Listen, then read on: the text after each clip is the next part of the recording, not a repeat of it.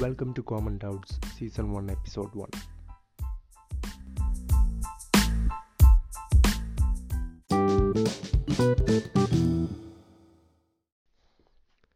Some days while I'm brushing my teeth or walking to school or during my intervals times, a song is always stuck in my head.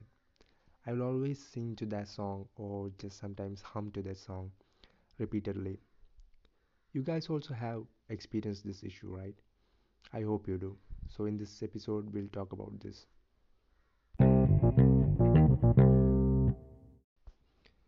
So, this phenomenon is commonly called earworms.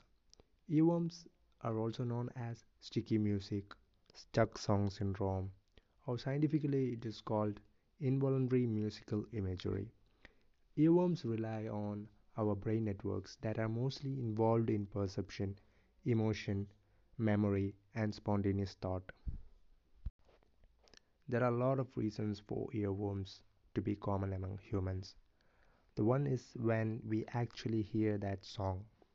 We don't have to actually hear the song fully, we just have to hear that part which is catchy to us. We don't have to actually hear the fully song. That catchy song or the catchy part of that song is always stuck in our memory, so it get triggered naturally. Earworms also happen when we are feeling so good, when our state of mind is so calm and we don't have to worry about anything. Another common scenario is when we are all doing some activities that does not require our full attention. It should be a repetitive task for us in our daily routine. These are the common situations where earworms comes into action.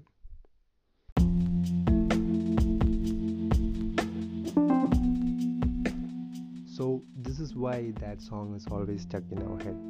It is simply called earworms. So don't worry about it next time. Thank you for listening and see you in the next episode.